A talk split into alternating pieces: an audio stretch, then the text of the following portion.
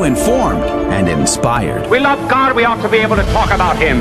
Getting you started on your day. With the latest in breaking news and information from the Vatican to the White House and everything in between. It's serious, it's fun, it's your Catholic Drive Time. And welcome to Catholic Drive Time. This is your host, Adrian Fonseca. Today is Wednesday, December 6th, 2023. And you know what that means? It's St. Nicholas Day. Congratulations, you made it to St. Nicholas Day. Are your kids excited? I bet they are. Can you believe it? St. Nicholas Day. Praise be to God. St. Nicholas is said to have been born in Patara in Lycia, a province of Asia Minor, in the 4th century of wealthy parents. Now, there are approximately two dozen stories in which we could tell you about St. Nicholas, but I'm only going to tell you two of my favorite stories about him. And maybe we could talk about more stories with, about him later. The story of the dowry of grace. Upon reaching Myra, Nicholas faced the plight of a widower that had three daughters. Now, society at the time, it, it dictated that there must be a dowry for their marriages. But due to misfortune, the father's means were uh, taken away completely. And the father, in desperation, wanted to, mm, we'll say, sell their his daughters in order to one provide them for food, and two that they him himself could eat. And he was contemplating this very evil action of selling his daughters away. And then St. Nicholas heard about this and he knew that this was wrong. This was something that was not good. And so out of a sense of justice and compassion, he decided to act. Under the veil of night, he would approach the humble dwelling with a sack of gold in hand. The gold, a silent messenger of grace, was tossed through the window. In some version of the story, he placed them in their socks. In another version, he placed them in their shoes, which is where we get the tradition of Christmas stockings. Or in the Dutch, they have the Christmas shoes. They set the shoes out at night and they placed that gold through the window, providing a dowry for the first daughter. The gesture repeated, securing the future of the second. Nicholas, the clandestine benefactor, left without seeking recognition. But when he came for the third night, as St. Nicholas planned his next midnight delivery, the widower stood in the church and prayed that he had received help he had no way to refuse, for he was a very proud man and was would love to refuse the help of anyone. Now he wanted to know who had delivered his daughters from the evil that he had planned for them. So he asked God to show him his benefactor so he could repay the kindness. Uh, not with money, of course, that he'd never be able to do that. He couldn't afford it, but he wanted to pray for his benefactor by name. So on a moonless night, a few weeks later, the widower was restless. The night was cold. His joints ached. He couldn't sleep. And as he, as he lay there in the darkness, he heard the sounds of footsteps outside. So he got up as quietly as he could. He went out his front do- door, and as a shadow slipped out into the street, he shouted, Oh, you wait, wait there! And the shadow stopped moving. The widower approached. It was the young man, Nicholas. Why, he asked. I had no need of gold, Nicholas said. It is a burden to me. In your hands, it could be put to good use. They stared at each other. Shall I give you a seat of honor at the next wedding? Nicholas shook his head. No, please, father, tell no one. Let it stay between us as long as we both breathe. The old man, he held out his arms and embraced Nicholas. His tears fell into the saint's hair. I will not speak of it, the man said, except in prayer. And then the one other story I'll share about St. Nicholas is a story of him at Nicaea. See, at the Council of Nicaea, they convened it in order to talk about the definition of who God was, of who our Lord Jesus Christ was. And this is where we came up with the Nicene Creed, where we decided to say well, we decided to recognize, we recognize the truth that Jesus Christ is in fact true God and true man. Whereas Arius believed that our Lord was not true God, that he was less than the Father. And so Arius enters the room with all the bishops around, And he has his sheaf of parchment in his hands, his own writings, of course. And he waited respectfully until he was addressed. And then simply and plainly, he began to read. The room was silent at first, silent the way that night is silent before a storm. And then there was rustles and rumbles and shouts. The confessors, men who have spent years beaten, chained, tortured, starved. You remember, St. Nicholas, along with the other bishops, had just overcome many persecutions from many emperors. So they alone, they except for the company of the God man Jesus Christ, couldn't bear Arius's words. So Nicholas found himself standing up, walking to where Arius stood, speaking to him over him, and but Arius would not yield. He raised his voice, and so Nicholas raised his hand and slapped Arius across the face. Arius staggered back, and he might have fallen had one of his servants not caught him. And there was silence again. Awful, terrible silence. No one spoke, and the emperor kicked him out, threw him in prison. But while he was in prison, Christ and his mother appeared to him in a dream and it gave him over the gospel back to him and the instruments of the episcopate. He, they opened up the gates and he was able to walk free and rejoin the council.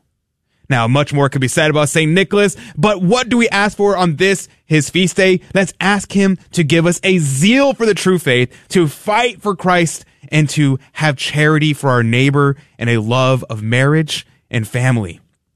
St. Nicholas, pray, Pray for, for us. us. Joining us right now is Rudy Carlos. Good morning to you, Rudy. Good morning, Adrian. Did uh, St. Nicholas bring you anything in your uh, shoes this morning? I was searching my shoes, but I couldn't find anything. You just found a just, just lint. It was nothing. And I, I was like, okay, well, it's probably my other shoes. So I checked my other shoes.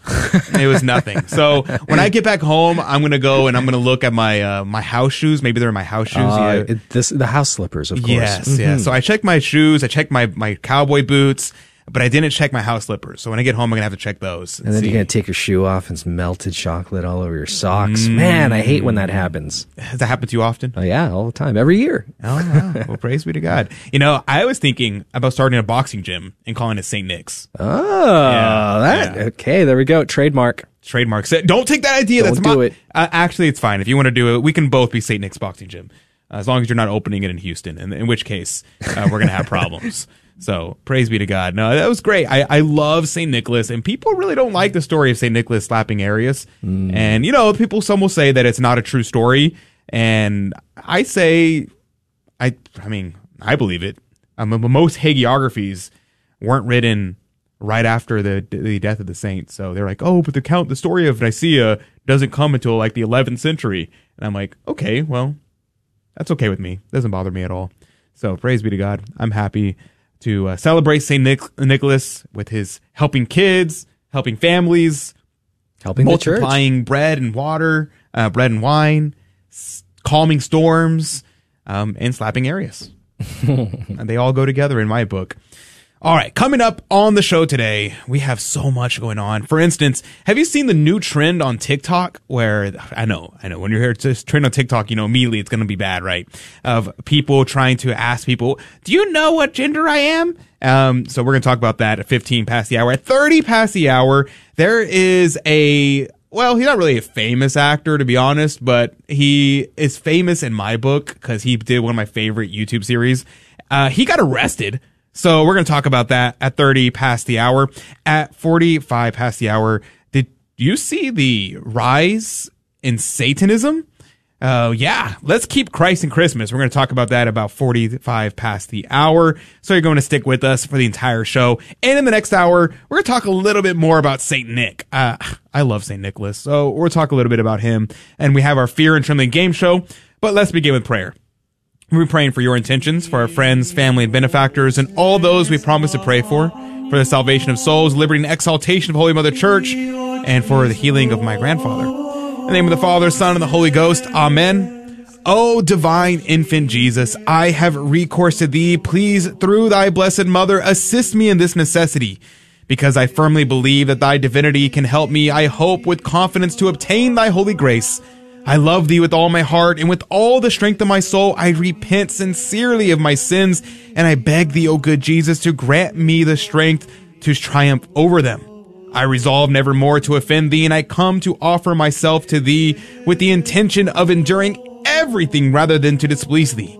Henceforth, I desire to serve thee with fidelity, and for the love of thee, O divine infant, I will love my neighbor as myself.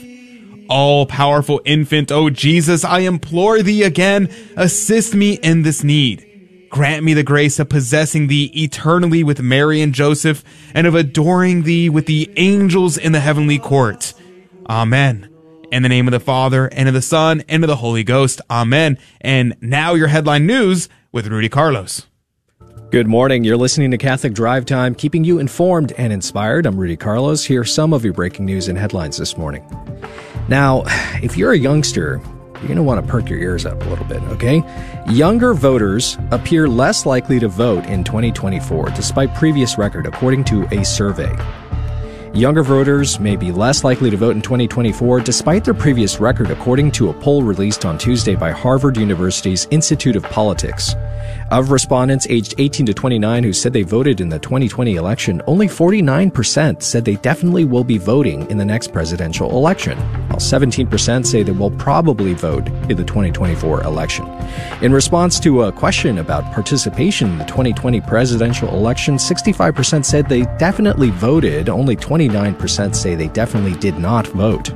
The poll taken of uh, approximately 2,000 people aged 18 to 29, was conducted between October 23rd and November 6th and has a margin of error for its total sample of plus or minus 3% per te- percentage points. And the WHO calls for higher taxes on alcohol and sugary drinks. Uh, will you stand for that? More taxes? The World Health Organization called on governments around the world to increase taxes on alcohol and sugar sweetened beverages. After studying taxation rates, the WHO said on Tuesday that it believes the average global tax rate on unhealthy products was too low, while items such as wine are completely exempt from tax in some European countries. According to the WHO, taxing unhealthy products creates healthier populations. It also has a positive ripple effect across society, less disease and debilitation, and revenue for governments to provide public services. Wink, wink. In the case of alcohol, taxes also help prevent violence and road traffic injuries. But uh, let's not talk about moderation instead. The FBI interviewed a priest and a choir director amid a probe into traditional Catholics, a House report says. Although federal agents refused to disclose the contents of the interviews, the committee noted that the original whistleblower's allegations showed that the FBI directly communicated with Catholic clergy and staff about parishioners practicing their faith around the same time that the FBI and analysts uh, started drafting the memorandum. The committee investigating the, memorand- uh, the, memorandum also claimed in the report that the FBI relied on at least one undercover agent to develop its assessment and proposed developing sources among the Catholic clergy and church leadership. Lawmakers found that when the FBI employees were preparing, editing, or reviewing the memorandum, they could not define the meaning of a so called uh, radical traditional Catholic, which uh, the two co authors sourced from left wing publications, including the Southern Poverty Law Center, Salon, and The Atlantic. FBI's Richmond special agent in charge, Stanley Meador, told the committee that the analysts who co authored the Richmond memorandum had been employed with the FBI for approximately 20 years. And those are some of your headlines this morning, but stay tuned on Catholic Drive Time for more. Back to you, Adrian. The gospel of the day comes from Matthew chapter 15, verses 29 through 37. Now, here is the uh, multiplication of the loaves and fishes, and uh, two things we'll say here. One is the fact that I think that the church chose this gospel for today because St. Nicholas was also known to multiply loaves. And so I think there is a connection there. Now, here St. Bernard says mystically the seven loaves symbolize the seven gifts of God. Now, I just want to mention two of them. The first loaf is the word of God in which Christ himself testifies. And the second loaf is obedience. Now, these two things are very important to keep in mind because we need to know scripture, but then we also need to be obedient to it. It's not good enough to just know it, right? You got to actually listen to it. So those are two of the loaves. The other five, maybe we'll talk about in the after show. We'll be right back with more Catholic Drive Time right after this. This is Dale Ahlquist with a Chesterton Minute. Have you ever heard someone say, We should not blame people for whatever bad things they may sometimes do? We should not judge them for their faults. We should be kind and merciful. Well, of course we should be kind and merciful. However, it is not merciful to say that we should not blame them for the sins they commit. As G.K. Chesterton says, blame is actually a compliment. It is a compliment because it is an appeal to a man's soul. When we call a man a coward, we are, in so doing, asking him how he can be a coward when he could be a hero. When we rebuke a man for being a sinner, we imply that he has the potential of being a saint. Want more than a minute? Visit our website, chesterton.org. We all know children have a natural innocence and a sense of wonder. Yet our world is full of distractions that can pull families in the wrong direction. But with the help of God and a church family, your children can grow in the security of faith, hope, and love. Weekly Mass provides that critical faith foundation needed in life. So if your family hasn't been to Mass in a while, we'd like to invite you home. Discover more at CatholicsComeHome.org. And welcome back to Catholic Drive Time. This is your host, Adrian Fonseca. Praise be to God. It's so good to be on with you today. You know, there was this crazy thing that happened. I, it's kind of funny, these. It's not funny in a haha way, like, oh, that's a good joke. It's more funny in a we live in the craziest timeline kind of way. So anything, any story that starts with TikTok, immediately you're just like, okay, here we go. Uh, but see, the problem here is TikTok influences young people.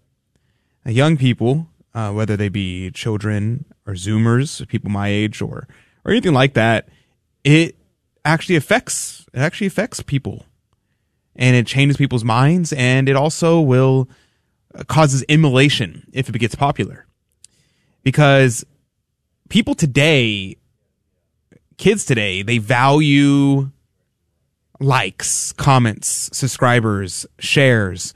They they value that almost to uh, to the exclusion of everything else.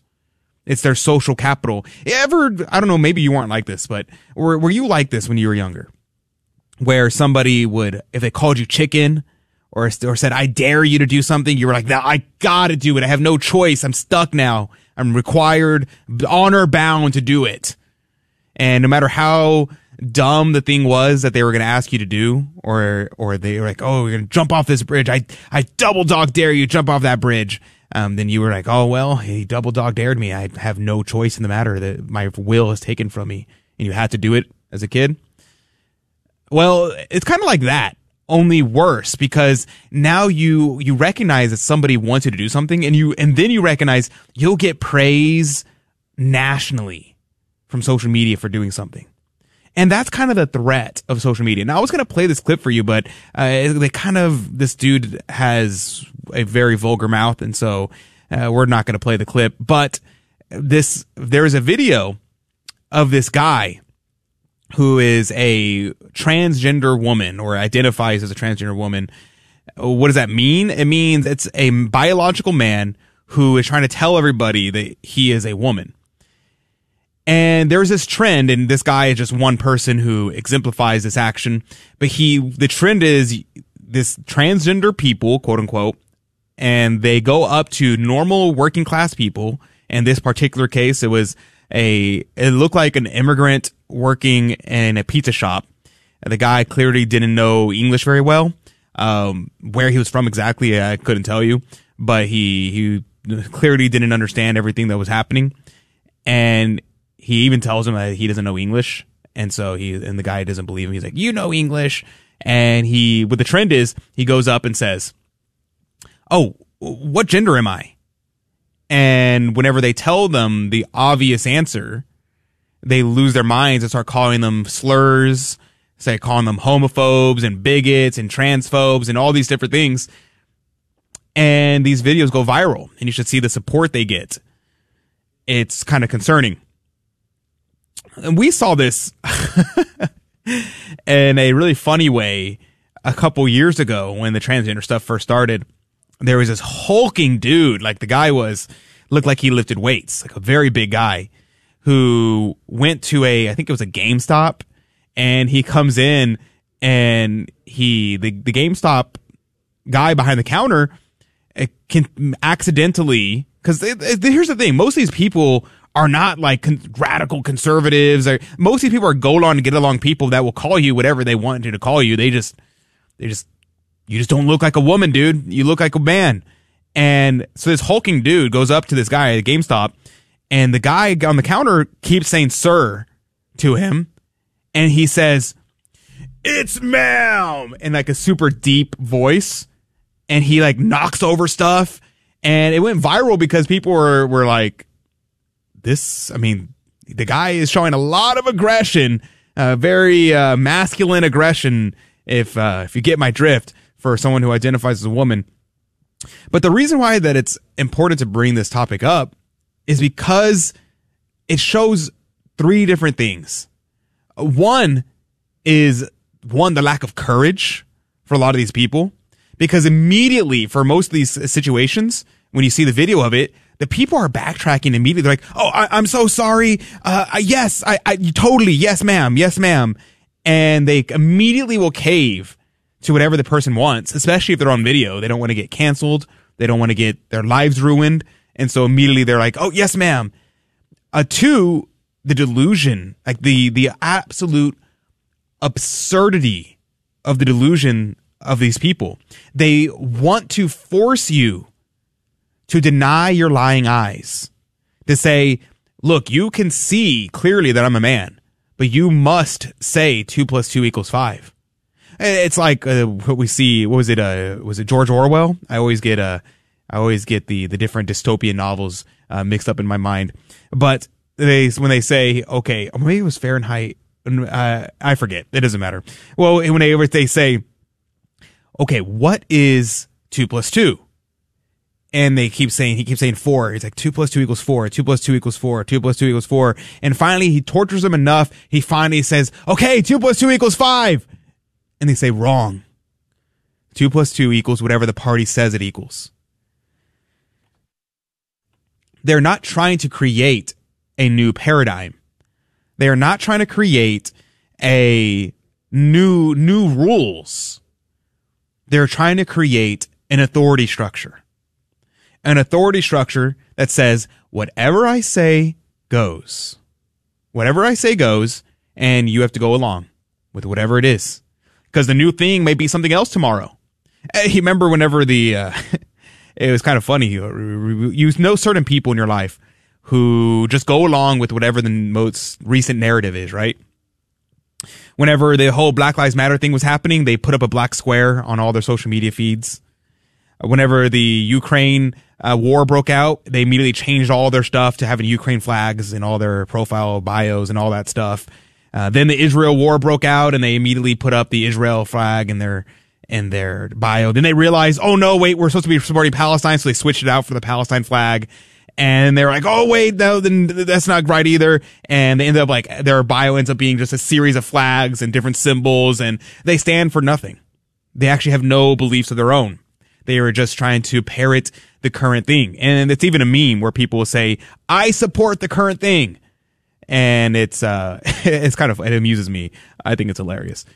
But that's one of the other problems with this is they want you to say, sure, whatever it is you say, man, whatever it is you say, I, I'm for that. And no one has the courage to stand up against it.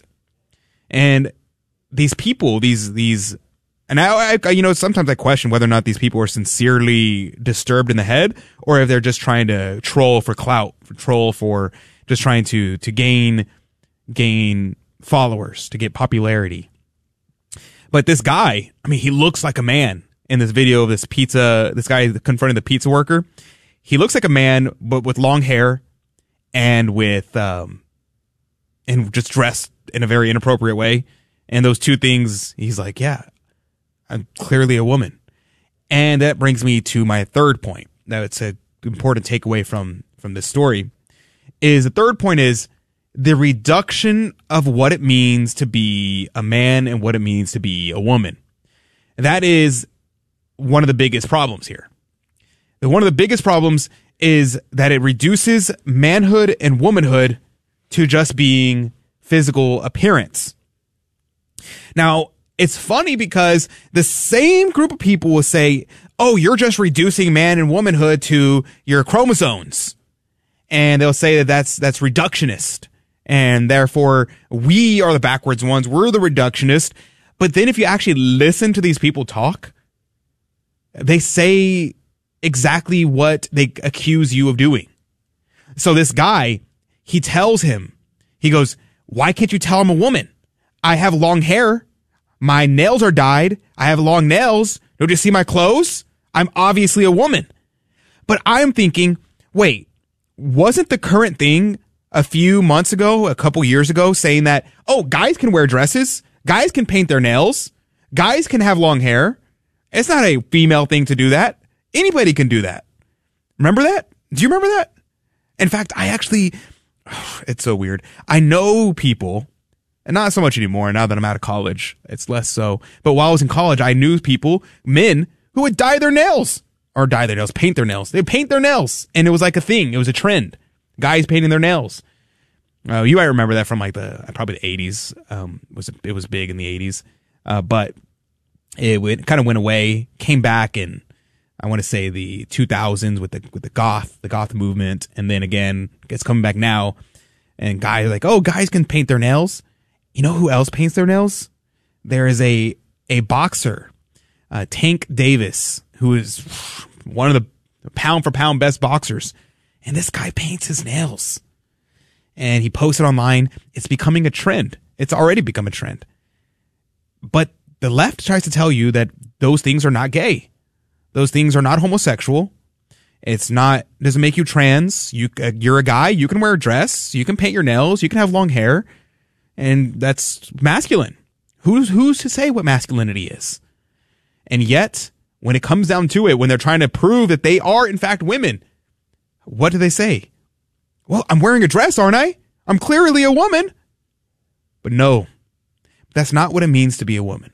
Yes, those things matter. Of course, we should try to keep to cultural norms. Cultural norms are important and they make the world go round. It makes things easy to understand what's happening around us. This is why we have customs. This is why we have etiquette.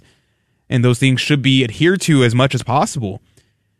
However, wearing a dress doesn't make you a man just as much as putting lipstick on a pig makes them a makes them a human being, right?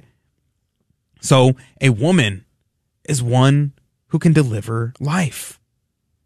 And that's that's most fundamentally what a woman is. Most fundamentally, a woman is someone who has the potentiality to bring life into the world.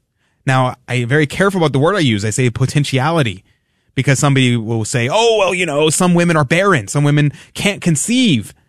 Does that make them not a woman? Well, of course not. Of course they are still a woman because they are the type of thing.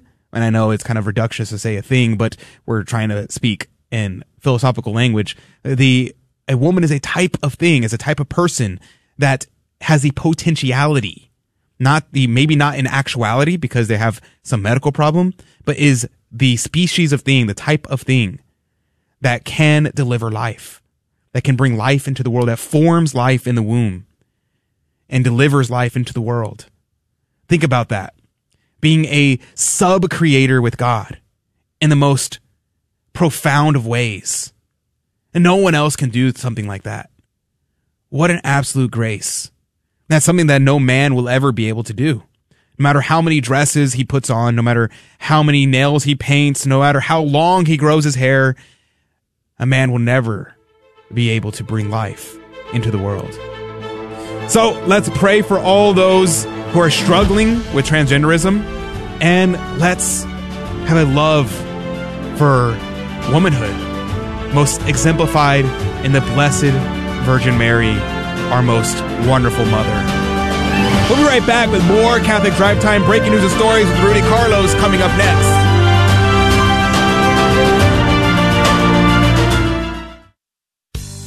Hello, this is Steve Gleason with your one minute tool for Catholic evangelism. Here's the question for your non Catholic friend. You know what are the two most common questions after attending a non Catholic church service? Answer How was the preaching and how was the worship? Well, here's your three best friendship tools for Catholic evangelism. Number one, evaluation of worship? That's odd. Who's evaluating worship? Well, here's what really is meant by that. How is the music, the singing, and the audible response of the people? And if that were important, wouldn't that be our Lord's decision anyway? Secondly, Catholic teaching. Worship is fundamentally not tied to music and song, though it can be supported by music and song. The 2,000 year history of Catholic worship is primarily about the representing of Jesus' unbloody, timeless sacrifice on every Catholic altar. It is that moment when the bread and wine are changed into Jesus' own body and blood. We then participate in that worship by bringing our own sacrifice of self, whether sorrow or praise. And thirdly, my take. The only evaluation that should be considered after a church or a mass is the evaluation of heart and actions. That is, did we grow in obedience to the royal law of love? Help us, Father. I worked in pro baseball for a long time, and we play on Sundays. And it was an easy excuse. I, I took the easy out and just didn't go to Mass. Got caught up in that whole selfishness, that whole, you know, um, I can do it all. The times when I was struggling were the times I needed God the most. And now that uh, I've come back and accepted God, my world has completely changed. If you've been away from the Catholic Church for any reason, visit CatholicsComeHome.org today. Welcome back to Catholic Drive Time, keeping you informed and inspired. I'm Rudy Carlos, and here are more breaking news and headlines for you. A Mexican bishop says a thief who stole the Eucharist is excommunicated. The incident occurred the morning of November 25th at the Sacred Heart of Jesus Chapel, part of the Our Lady of Schoenstatt Parish, located on the outskirts of the city. The prelate declared that the acts as violation of a sacred space and sacrilege against the sacred Eucharist. Therefore, whoever perpetrated it, if he is Catholic, has committed a crime against the sacraments. For the very serious offense committed against our Lord, Gonzalez, the bishop, invited all the faithful to join in prayer, performing acts of reparation and promoting love for Jesus Christ in the Eucharist. For now, he explained, Mass will not be possible until reparation is made for the offense. Given the situation, the bishop invited the faithful, and particularly the parish priests, to take great care for the security of sacred places. Now, this is happening all over the world, so if you uh, are part of the parish security team, do take that into consideration. And a prestigious science journal confirms censored views, masks, at best, don't reduce COVID infection. Recent studies suggest that mask mandates for children, a common COVID 19 intervention, may have no measurable effect on infection. A systematic review in the British Medical Journal found no association with infection in most observational studies. A Norwegian study indicated higher self reported infection with more frequent mask use. An, an analysis uh, published in the Proceedings of the National Academy of uh, Sciences on November 20th suggests that scientific censorship is often driven by scientists and not just authoritarian officials with dark motives such as dogmatism or intolerance as popularly believed. The paper, co authored by dozens of scholars known for challenging orthodoxies in their field, cited self protection, benevolence toward peer scholars, and pro social concern- concerns for the well being of human social groups as motives for censorious scientists. Censorious scientists. Say that three times fast. Now, those are all of your headlines this morning. Thank you very much for listening to Catholic Drive Time, and may God bless all of your holy efforts today. Hey, Rudy, did you see that story um, on 23andMe? Yeah, a couple of, uh, well, couple of, like millions of people got their information hacked. I wonder sometimes, oh man, I need to put on that tinfoil hat a little bit here. Yeah. I wonder if they don't do that on purpose. Like they leave the security open a little bit and then they get the information out there. No way. Nah, t- No on. way. Uh, let me take it. Let me take the tinfoil off. I'm sorry. their business. like, I, I- there's going to be a bunch of people who decide not to use 23andMe because of this. Well, you know what's interesting is uh, 23andMe, and we talked about this uh, probably a month ago. 23andMe was recently purchased by uh, a subsidiary of BlackRock or BlackRock themselves. So I wonder if they get the information, the DNA information that you send in, uh, because you voluntarily give them the right to actually hold on to it. And they probably do things with it like I don't know if they sell their information. I don't want to misspeak and say that they are, but I think that's what some of these companies do. And so, um, if, if you give them the information, you really have almost, almost no legal recourse, uh, if, if the information gets leaked. Either way, you're giving them, you know, you're giving them a, an opportunity for, for them to use it in different ways. So I wonder what those ways are. You probably stay anonymous when they use your information, but still, feels kind of weird. I felt weird doing my my DNA analysis uh, when I I did that probably like three three years ago. But uh, yeah, I don't know. I guess I've crystallized on certain things in the in the wrong direction. Crystallize. Adrian can explain this better. But uh, when you uh, when you decide to go on either side of the revolution, right, Adrian? Tell us about yeah. crystallis, crystallization. Yeah, kind of well, simply simply put, I will say the whenever something happens, there's an event that happens, a particular event that happens that solidifies you in a particular position. Uh, this happens Yeah. a lot with people who are who are fence sitters. Mhm. And there are just stories and stories that, that kind of pile up. And there's one particular story, kind of like the, the straw that breaks the camel's back. And then it kind of They go either you- way. You you could go either way, and you crystallize in a particular position, Mm. and you uh, you ended up taking a side basically. Yeah, maybe I don't know. I know that uh, there's there's a lot of people who think that we talked about the trans issue too much. Maybe they crystallized in the wrong direction. But for me, I crystallized in uh, the wrong direction with technology because I started using Face ID to unlock my phone. Can you Oof. believe that? Ah, I felt so terrible doing that. Yeah, you know, it's kind of funny because I was thinking about this, and whenever they had the um, the security checks at TSA, where they had Oh. the Face ID. That's right. And I was like, ah, who cares? I already they already have my Face ID from my phone already, and everything else. I'm sure everything is tracking my face. So I'm like, whatever, who cares? And but really, we should care because why are we just letting? Why are we just letting these people take all of our our data? Using the all of our technological encroach happens when we just are complacent like that. Yeah. Yeah. And here's the other thing.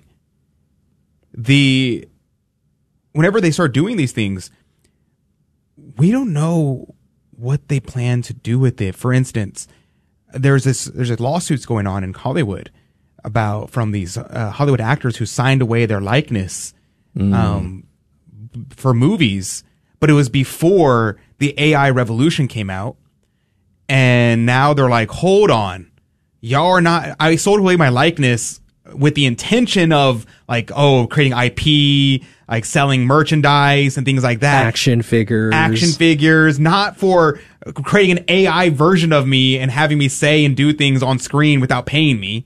like what? Like that's not. That's not we didn't agree to like that Carrie Fisher. like Carrie Fisher. Oh, man. Like, like all these different, like, yeah, it's crazy. And so now it's the same thing with every single American citizen, right? Or I guess human being on the planet. Like, w- what rights do we have to our, to our face? What rights do we have to our DNA? And I think, unfortunately, this is a strange thing to even say, but I think policymakers have got to jump on this and say, and protect people. I, this got this has to be under the right of privacy. If we don't have a, a right to our face and to our DNA, I don't know what we have a right to. I, that it's what happened to my body, my choice, right? And we give away our information to 23andMe, and who knows uh, what they're going to do with all this information with 7 million people having their personal data stolen. Like, I, I, it brings me dread thinking about what happens, especially with, um, the stories about, about biotech and bio weapons.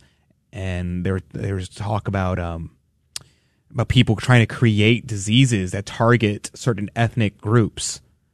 And with all that data, whew, I, I mean, just, it just, it's very scary. I mean, maybe it was just some, some random person or I can't, honestly, I'm trying to think about why some random person would want to steal that data.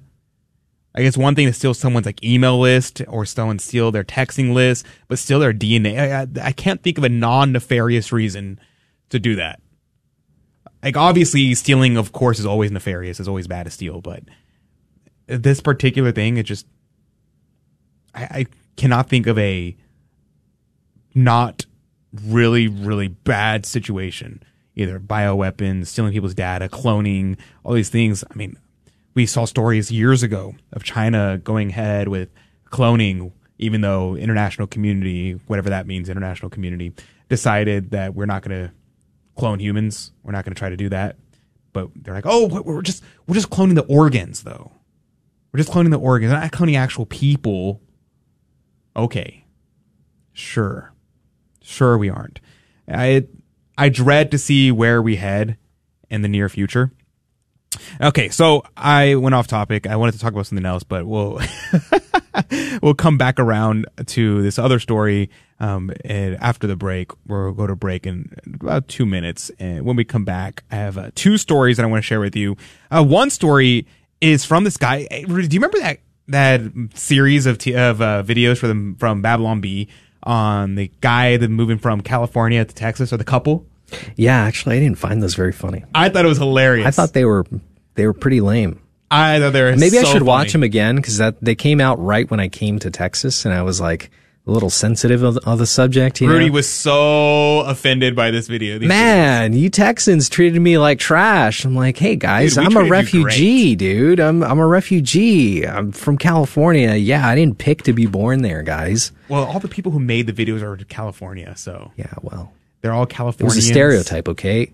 It was. Never mind, I won't say it.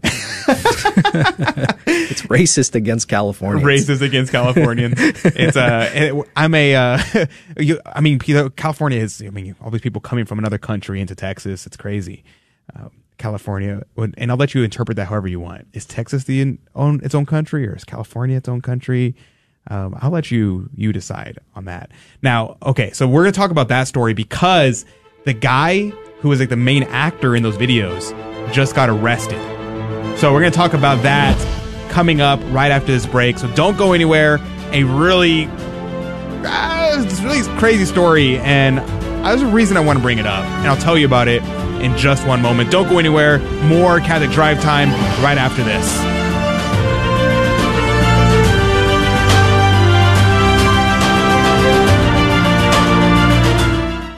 This is Dale Ahlquist with a Chesterton Minute. Have you ever heard someone say, I want a religion that is not so dogmatic? Well, G.K. Chesterton says a religion that is not dogmatic is not a religion. A religion means something that commits a man to some doctrine about the universe. Anyone who believes anything is dogmatic. In fact, Chesterton says a teacher who is not dogmatic is not teaching anything. And if you think about it, a doctor who's not dogmatic is not who you want prescribing medicine or performing surgery. An auto mechanic who's not dogmatic is not going to be able to fix your carburetor. We want professionals to have specific training, but specific training means embracing very specific ideas. And yet we want a religion that is not dogmatic? As if standing before God is less important than repairing our car? Want more than a minute? Visit chesterton.org. So many of us carry such heavy burdens. You're crazy! Deep within, we struggle Come on, babe. Let's be fun. because sin separates us from God. She's having a relationship with George. But thanks to the grace of confession, God compassionately listens, forgives, and sets us free. So if it's been a while since you've been to confession or Mass, come home and experience a fresh start. Visit CatholicsComeHome.org. And welcome back to Catholic Drive Time. This is your host, Adrian Fonseca. Praise be to God. It's good to be on with you. Now, there is a story that I think is important to keep in mind, and you may think, who cares about this story? But I'm going to tell you why is really actually does matter. So, here's the story. Conservative actor arrested by FBI on January 6 charges after Daily Wire movie premiere. Conservative actor Siaka Massaquoi, I'm probably not saying that correct, known for his role in the Babylon Bees Californians Move to Texas series, was detained by the FBI at an airport after a Daily Wire movie premiere. The arrest related to charges from the January 6, 2021 protest occurred a day after the Nashville event. Massaquoi faces misdemeanors for his presence at the Capitol building on January 6th. His house was previously raided but charges were not filed. The actor, also vice chairman of the Republican Party of the Los Angeles County, is expecting his first child. The incident has sparked public support from conservatives, including Daily Wire's Jeremy Boring, Babylon Bee CEO Seth Dillon. Elon Musk criticized the arrest, deeming it political persecution. The January 6th controversy continues with ongoing debates about the FBI's response and the role of federal agents in the Capitol breach. Now, I thought this was kind of amusing in one sense because of the video that he did about a year or two ago on his presence at January 6th. And I want to play that clip for you, and then I'm going to tell you why it's important a lot of I've, I've talked to former FBI, um, my lawyer, a few other people. Their belief is the biggest reason why I hadn't been arrested or charged is because I'm black. What what I saw, what I because think about it, I'm not the narrative that Christopher Wray's talking about, right? That's, African that's African, you know, educated brother who could speak well in the industry, and that's who they go after, and and then pedestal is like, look at the white supremacist, like it doesn't make but, sense yeah, but you know what's funny though? Like there was a period. I don't know if it still stands, but there was a period where the guy who the most, the person who had the longest sentence in Jan six was a black dude. I, I don't know if mm-hmm. it, it might have been like only briefly. I think he might have been exceeded. Um, but like I remember like the longest sentence handed down for Jan six, uh, briefly but, at least was a was a black dude at one point. But it's like it's like this.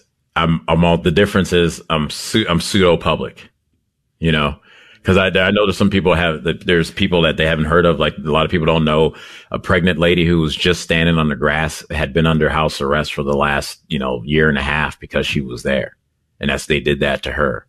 They didn't talk about how this you know grandfather, this this uh, Vietnam vet, pastor for 50 years was basically walked in by security to and from the bathroom, and they got him and his and his son with flashbangs and stuff. Well, so, like, wanna, so, so, so, that is a this. So it's really interesting because he talks about it. And he's like, yeah, look, I wasn't persecuted. I, I got away with it. Where other people who were just standing in the lawn, or people who were escorted by the police to the restroom, were arrested. Were their house is raided, and then later his house gets gets raided um, and then now he's been arrested.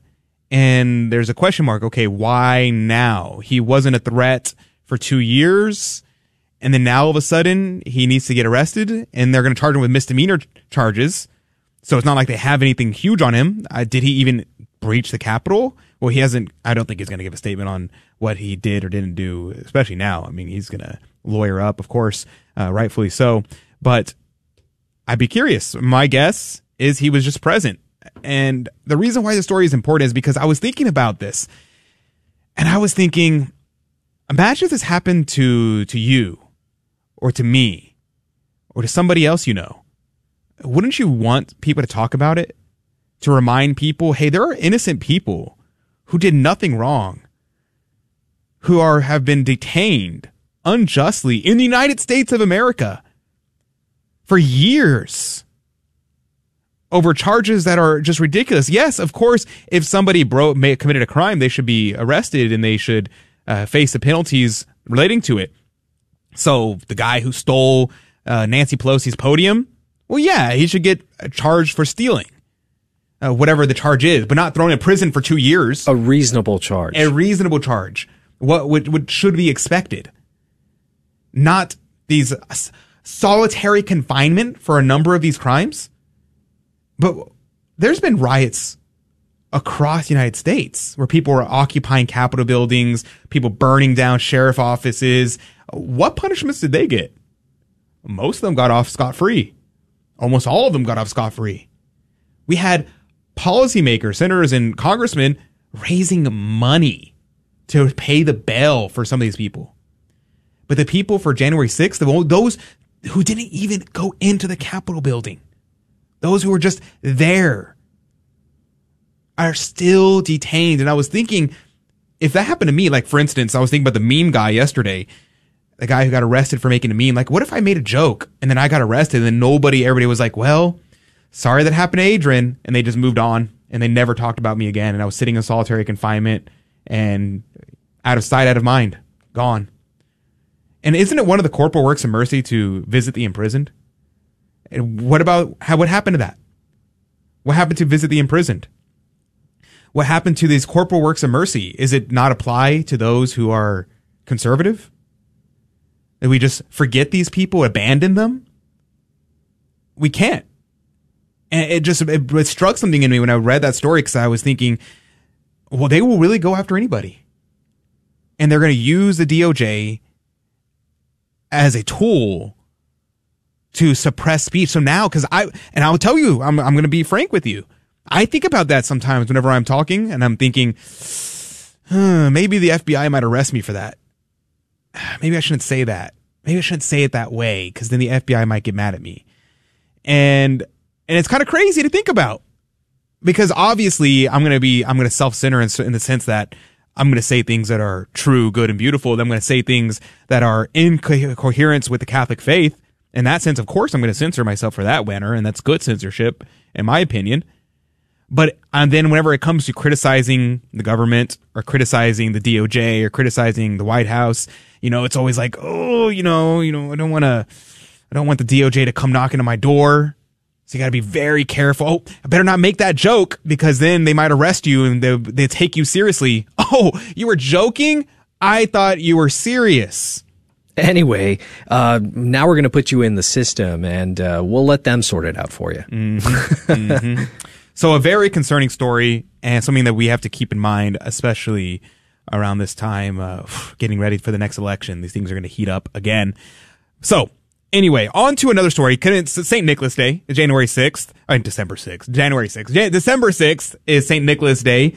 And so there is a campaign going on across America called Keep Christ in Christmas and it is a, a, a campaign done by American Needs Fatima, and they always do this every year. And I wanted to bring this to your attention because every year around this time, and it's becoming more and more popular. Before it was happening in mostly just really really leftist cities, but the Satanist groups are pushing harder and harder to get these put up in Capitol buildings and in public spaces all across America. So I want to bring this to your attention. We're going to play this video of the TFP, the American Defense for Tradition, Family, and Property, protesting the Satanist display in the Illinois State Capitol building. I will play that video. This is the Illinois State Capitol building in Springfield. Every year for Christmas, they feature a traditional nativity scene in the rotunda of the Capitol. However, in a few minutes, the Satanic Temple plans to attack Christmas by installing a satanic Baphomet figure in swaddling clothes right next to the manger, right next to Jesus, Mary, and Joseph. This public and brazen sacrilege against God and His Blessed Mother marks a new level of depravity. In the name of tolerance and equality, there is a war against Christianity that should be denounced and opposed. That's why these young Catholics with TFP Student Action decided to do something about it. Not wanting to be silent or indifferent, they drove 700 miles through the night to be at the rotunda before the Satanists arrived. Their only goal is to defend the honor of the Christ child and repeat the battle cry of St. Michael against Lucifer, Quis ut Deus, who is like unto God. For America is one nation under God. We cannot be one nation under God and at the same time put on the same footing Satan and God. He will always be defeated, eternally defeated. Hail Mary, full of grace, the Lord is with thee. Blessed art thou amongst women, and blessed is the fruit of thy womb, Jesus. Holy Mary, Mother of God, pray for us sinners, now and at the hour of our death. Amen. At first, the Satanists were a little bit hesitant on whether to set it up or not. They weren't very confident. Oh, without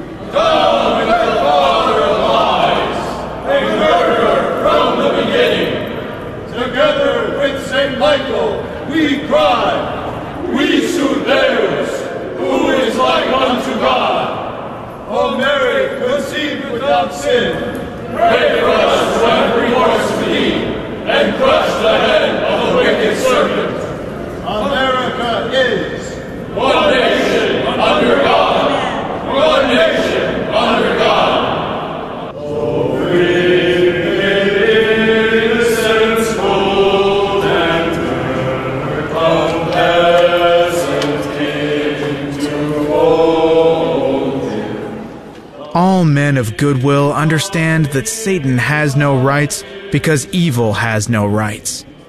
As the battle between good and evil intensifies in our culture, let us gather at the feet of the infant Jesus and ask him to give us the strength and courage to remain faithful.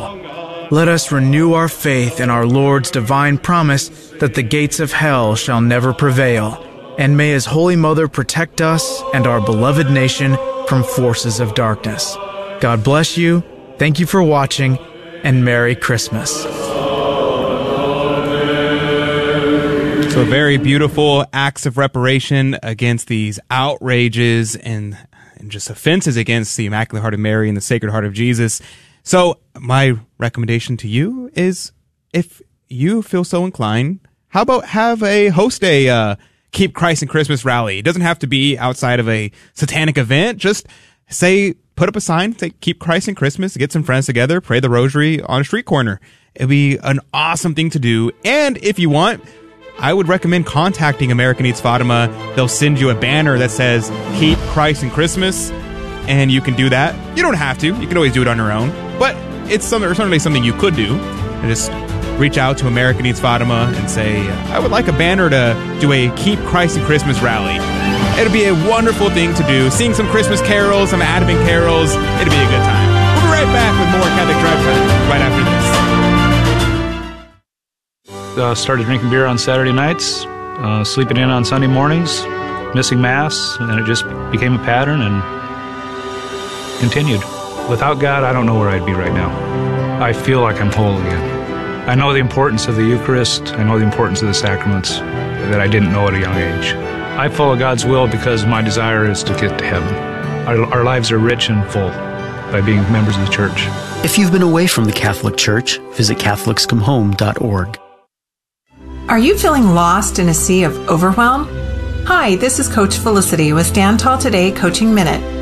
Many people find themselves challenged with overwhelm. Too many things to take care of, too many people to please, too much work to do. And in spite of their best efforts, they continue to fall behind with this overwhelm coming in like a flood. But that's not the abundant life that Jesus wants you to live.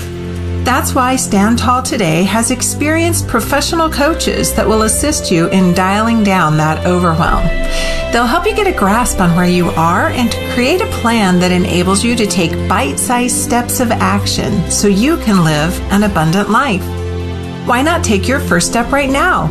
Go to standtalltoday.com and find a coach that is just right for you. Because life is simply too short to stay lost in a sea of overwhelm. This is Coach Felicity with your Stand Tall Today Coaching Minute. Our family had been going through crisis. Little by little, we just found ourselves drifting completely away. I was afraid to go back. I mean, I cried the first time I received the sacraments again. Cried because I was back and because I had allowed God to become a part of me again. It's united our family. There's peace in our home that we didn't have before. If you've been away from the Catholic Church for any reason, visit CatholicsComeHome.org today.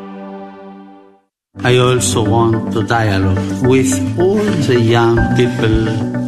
Catholics are committed to building a society which is truly tolerant and inclusive. Let us treat others with the same passion and compassion with which we want to be treated. Come and see what good things God has waiting for you at CatholicsComeHome.com.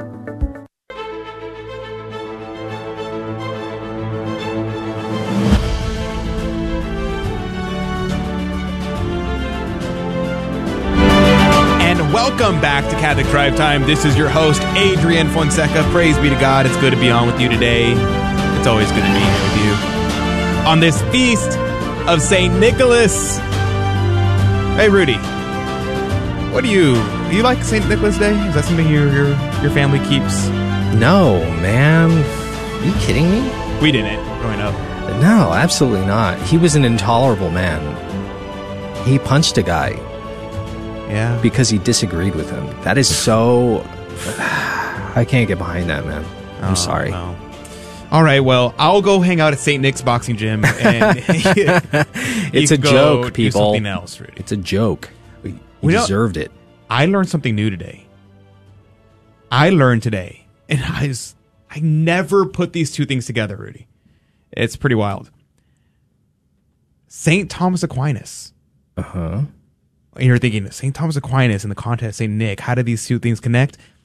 The day where he came and had his mystical experience, where he said he cannot write anymore, that everything he has written is as straw, was on the feast of Saint Nicholas. Really? It was today. No way. I, I'm reading this. I was reading this article this morning, and I didn't get to finish it. It was a guys. Brevity is a soul of wit. All right, it was a five thousand word essay, so Oh, I haven't got through it all yet. But it was. Uh, I'm reading it, and it's really interesting. It's about Saint Thomas Aquinas and his relationship with Saint Nicholas, which apparently Saint Thomas had a through line throughout his life. I guess apparently he received. Uh, I think I had to. I had to read. I need to finish this article. He received his vocation while he was praying in the chapel of Saint Nicholas. Really? Yeah, That's And interesting. Apparently, as well, and I and like I said, and I got to finish this. He, apparently, he references Saint Nicholas throughout the Summa. So you'll uh, finish that in what, like a couple weeks or so? Five thousand.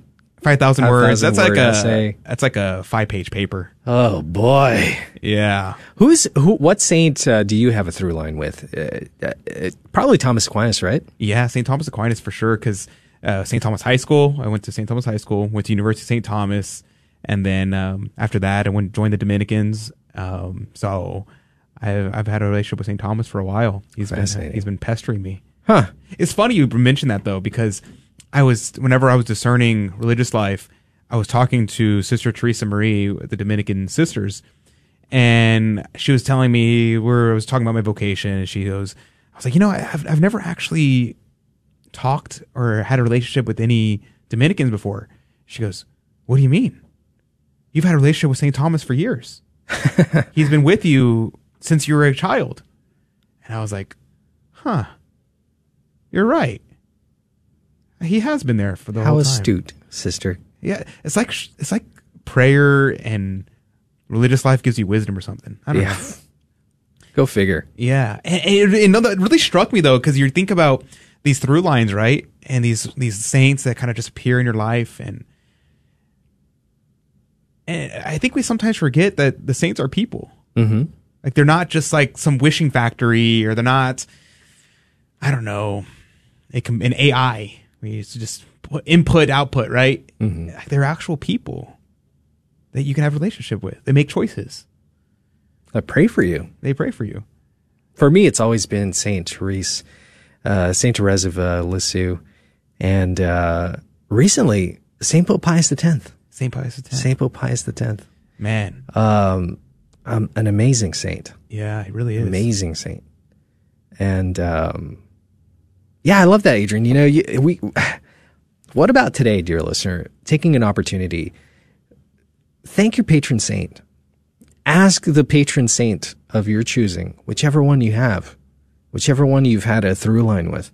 Ask that saint to pray for you today. Thank that saint for their intercession. Ask them to pray for all the graces that you stand most in need of. Uh, the other, the other thing that, uh, that that comes to mind, Adrian, is the, um, you know, at the uh, apparition of uh, of the uh, of Our Lady when she gave us the miraculous medal. Mm. This image of the the stones that were not lit in her hands. Ask the saints to pray for you that you receive those graces that that you dare you dare not or not even know how to ask for. Mm-hmm. Oh man, that's like that's been my prayer recently. Yeah, give me the graces that no one is asking for. Yeah, Yes. the ones I don't know about, the Mhm. ones that only you as a good mother know that your children need. Mm. Let me have Yeah. those graces. You know, that's a great analogy because I mean, think about your kids, right?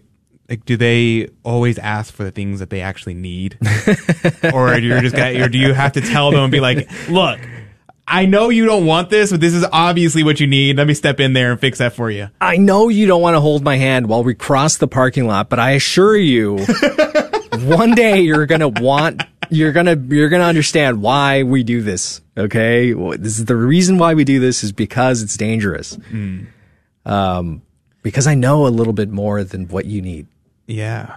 Yeah. And I mean, the same way with our mother, right? In heaven, um, our Juan Diego, whenever he was trying, he was trying to, he was trying to get away from his mom. How many of us do this? Okay. How many of us do this? So uh, we went completely off topic. I wanted to talk about St. Nick, but this is, this is a good conversation.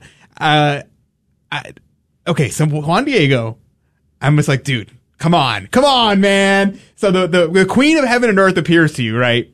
Which, He's by like- the way, she was at the top of the hill. She could look down the hill and see you avoiding she's her. on the top of the hill. She goes, "Hey, meet me back here on the top of the hill. I want to chat with you, or let's let's have a relationship together." And obviously, this is um, dynamic equivalence translation. The and the and so Juan Diego he gets home. His his his, his uh, uncle is sick, and he says. Uh, you know, am I, am I, do I really want to go talk to that lady? She's going to go send me on another task to do. And, ah, I don't have time for that, and uh, I'm gonna just go around the hill so I can get to uh, the to get some help from my uncle, get him some a priest to hear his confession, so he can die in a sanctifying grace. So I'm gonna go around the hill. Okay, pause before I go on with that story.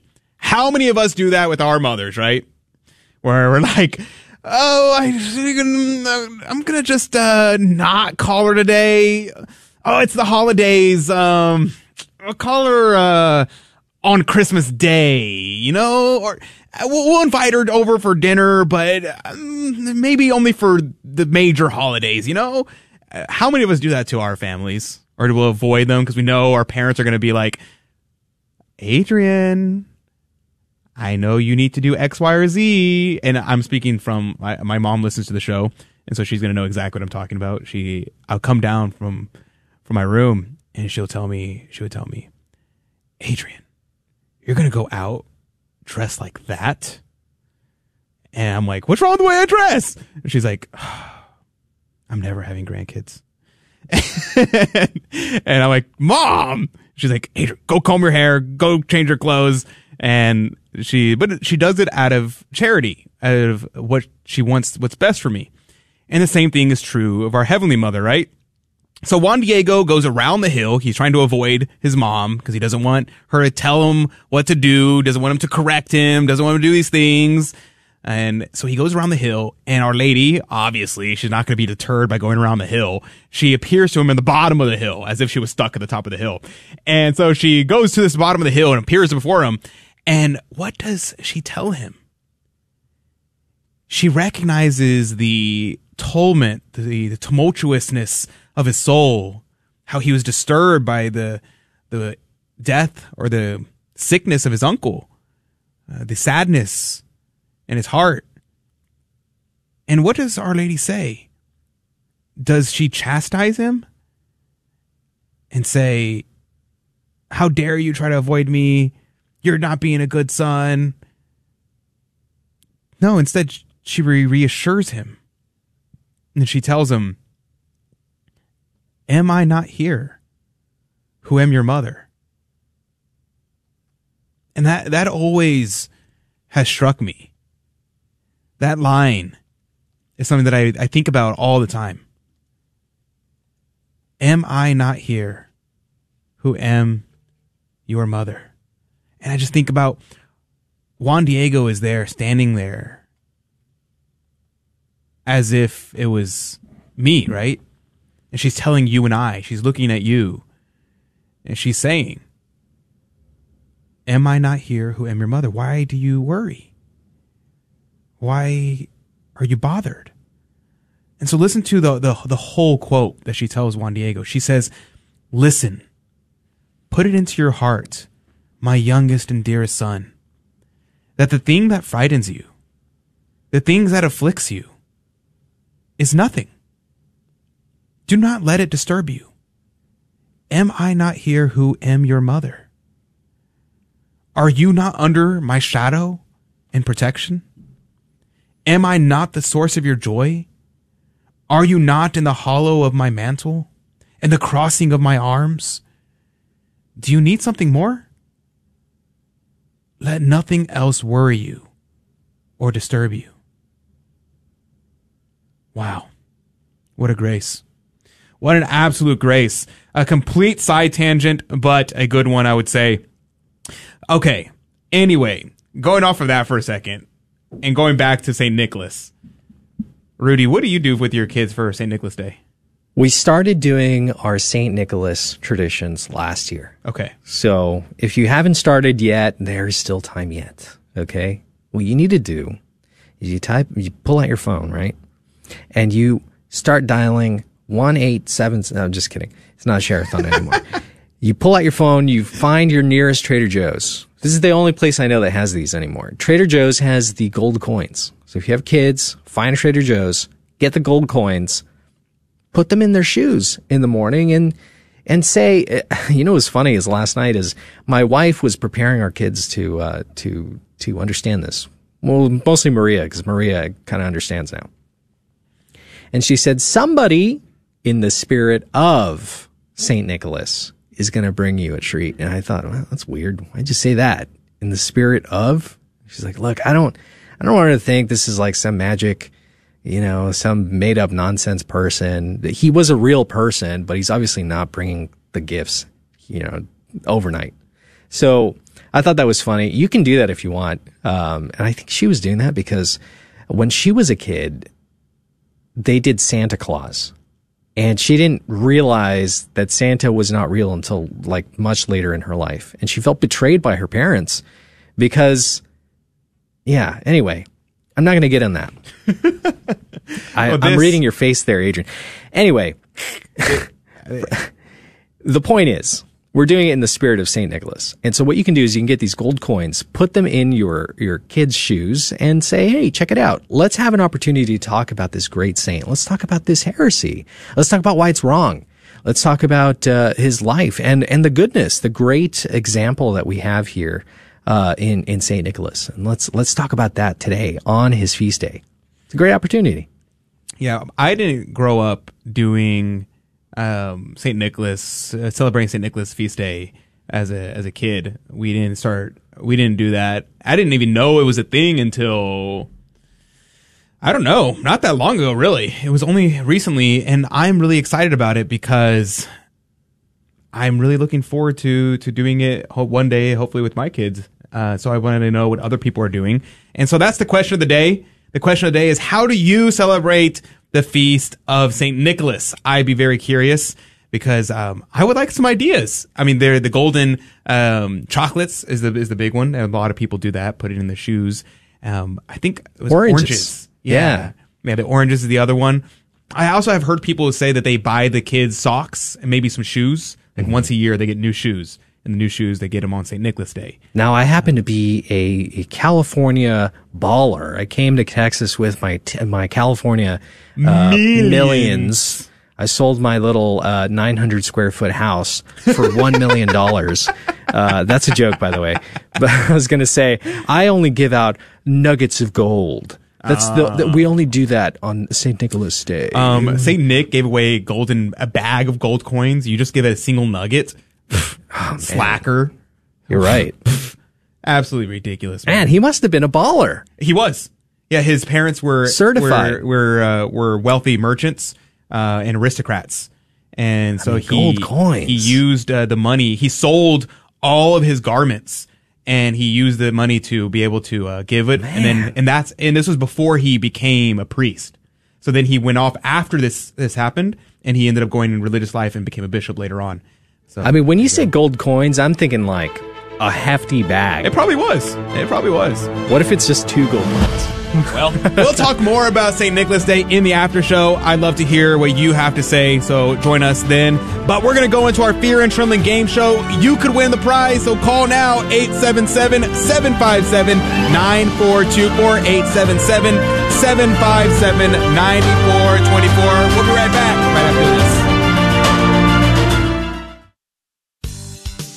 Hello, this is Steve Gleason with your one minute tool for Catholic evangelism. Here's the question for your non Catholic friend. Because Jesus said in Matthew 23 that no one should be called rabbi, father, or teacher, I'm sure you would never call one of your teachers teacher, would you? Well, here's your three best friendship tools for Catholic evangelism. Number one, a Catholic no no, calling a priest father. Well, what about Paul calling Timothy, Titus, and Onesimus his sons? No doubt his spiritual sons, but is it not proper for a spiritual son to call his spiritual father father? This reverential title should never have generated such a big point of contention. Secondly, the New Testament. In Acts 7 and Romans 9, we see the term father being used referring to Abraham and some of our great patriarchs. And my take, isn't context everything? When Jesus is speaking to the multitudes, it's oftentimes in the language and style of hyperbole. His discourse was not focused on titles or ecclesiastical guidelines. Jesus was once again warning against giving honor where honor is not due. Next time you see your pastor, just say, Hey, preacher, ah, that just seems so lacking.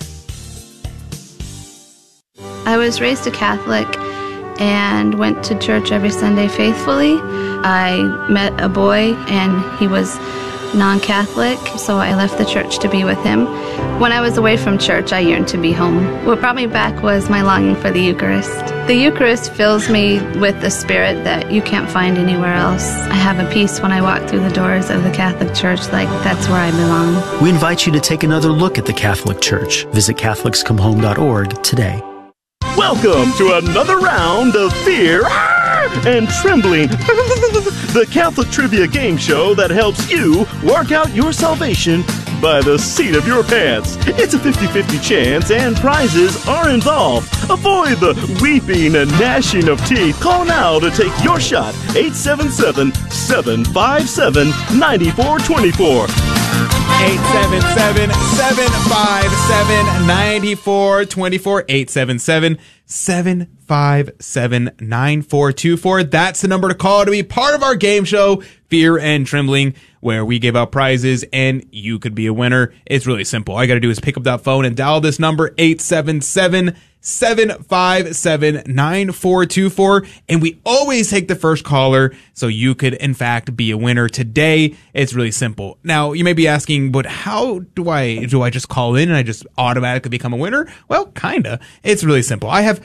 three Catholic trivia questions in front of me, but here's the trick. You don't need to know the trivia because I'm not going to ask you the questions. So even if you don't know anything about Catholic trivia, you can still win because I'm going to ask Rudy the questions. Rudy's going to give me an answer and it's your job to tell me whether or not he is right or whether or not he is wrong. And every right answer goes into the coffee cup of divine providence to win this week's prize. Rudy, what could they win? Praise be to God. You can win a replica of the cup that I'm holding right now. This is the coffee cup of divine providence. The one, the only. If I hold it close to the mic, it might actually start humming. Wow. what was that? Why'd you do that? Anyway, you're going to win a replica of the coffee cup of divine providence. And it's guaranteed to make your coffee taste 80% better. So if you're drinking Folgers in the morning, and the best part of waking up is Folgers in your cup. It's going to taste a lot better in this coffee cup of divine providence. All you have to do is pick up that phone and call.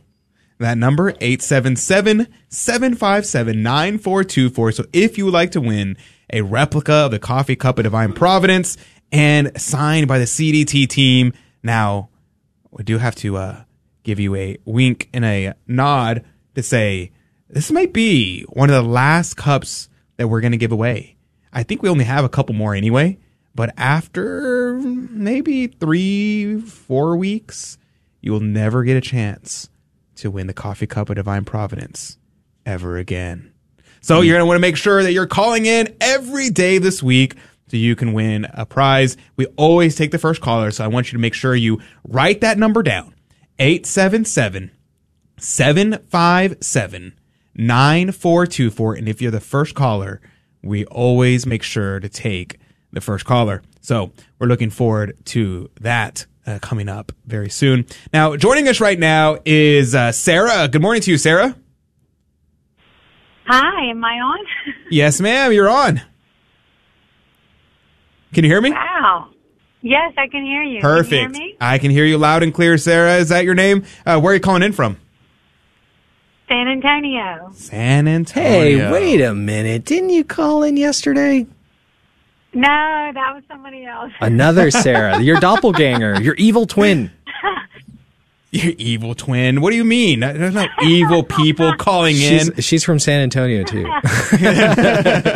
you know, Rudy, I, I hate to break this to you, but there are multiple people with the same name. What? In almost every city. What do you mean? Yeah. I, I, I know it's, it's a shocker. It's a shock to the system, but it is true. It is true. So where are you off to this morning, Sarah? Um, well, actually, I'm just coming home from the grocery store. I picked up some yogurt for my husband. Nice. Um, what about did you did you get the ice cream? uh, no, we were just out of yogurt, so it was Oh. a really quick trip.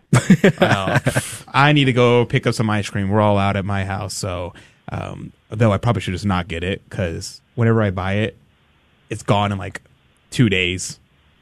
Two me- days. Last two days? Yeah. Man, I was trying to be. house. I was trying to be generous, but. Uh, all right, Sarah. Praise be to God. Are you familiar with the game? Do you know how to play? I am familiar. Yes, I do. Perfect. So you know Rudy can be tricky. His stories can be deceptively clever. So are you ready to jump into it? I'm ready. All right, let's see. Uh, Rudy, question numero uno for you, which, by the way, that's French for number one. yeah, I, I, I'm fluent. Uh, yeah, for sure. Uh, the question on the board is Who was Nebuchadnezzar? Nebuchadnezzar, you know, I, I had to talk to my friend Luca, Luca Lazari, he's a good friend of mine, and he was telling me that Nebuchadnezzar in the scriptures, it's actually based off of this apocryphal story uh, of this guy who suddenly realized that he was part of this fake society. No way. And so the original Nebuchadnezzar is this guy from an apocryphal story. No he woke up one day and he's like, whoa, nothing is real. And then Huh. they based it off, the, the scripture was based off of him. No way. Is You that where we believe get the, the Matrix from? The what? The Matrix? The Matrix? Is that where we get that from? Oh, okay. Anyway, all right, Sarah. 15 seconds on the clock. The question on the board is Who was Nebuchadnezzar? Uh, Rudy says it was this guy from an apocryphal story in the Bible that was in his own world? It's an apocryphal story. Okay. Not in the Bible. Not in the Bible. Got it. All right, Sarah. Is he right or is he wrong? What say you, Sarah from San Antonio? Uh, he's false. He's He is the king false. of Babylon. He is. All right, let's see. Survey says that is correct, Sarah. Way to go. Not only did she know it was wrong, but She she, knew the right answer. knew the right answer. He was the king of Babylon. Yeah, praise be to God, Sarah. You clearly are one writing who on beats the Bible. wall last week. Hey, very good. Praise be to God. Uh, Sarah, you clearly are a very wise woman. You are astute and you pay attention uh, at Holy Mass and other things. Uh, so praise be to God. That's right. Well, are you ready for Praise question number God. two? Yes, I'm ready. All right. Now, if you were listening to the show today, you may know this answer, or maybe you knew it ahead of time anyway. But here is a question, Rudy. The question is Which ecumenical council deemed Arianism a heresy? Which council? Mm-hmm. All right. Well, that's funny that you mentioned that because I was talking to Luca about this as well No last night. kidding. Yeah, and he was telling me that it was at the Council of Nicaea where it was formally declared a heresy. They were like, nah, you can't, you cannot be Catholic and adhere to Arianism. Mm, that makes sense to me. All right, Sarah, 15 seconds on the clock. The question on the board is Which ecumenical council was deemed a Arianism a heresy? Well, Rudy says it was the Council of Nicaea. What say you, Sarah from San Antonio, Texas? Ding, ding, ding, ding, ding. That's Uh, true. All right, let's see. Survey says that is correct. Sarah. Way to go. Two for two. Now, Sarah, I have to ask did you know that ahead of time or did you learn that today? Um, actually, I was I did not learn that today because I was I just tuned in right when I got out of the. Oh, there you go. So I, I missed the show, but no, I, I knew that from earlier. Praise to God. Wonderful, wonderful. We we love to hear it. Um, we were talking today about Saint Nicholas's feast day, who was at the Council of Nicaea and uh, uh, may or may not, have, may not have slapped Arius in the face for spouting heresy at the Council of Nicaea. And uh, there you go, oh, folks. I didn't know that. Well, there I you didn't go. Know that drama. that drama. well, St. Nicholas, uh, slapper of heretics, pray for us. All right, Sarah, are you ready for question number three? yes. All right, here we go. Rudy, question number numero trace. Numero trace. Which is uh, German for three, by the way. Yeah. I'm a polyglot. That's where uh, Tres Leches kicks You know, I can speak, I can like say tons of languages. Watch German, French, Latin, Spanish. I just said a bunch of languages. Uh, the question on the board is What structure inspired the dome of the U.S. Capitol?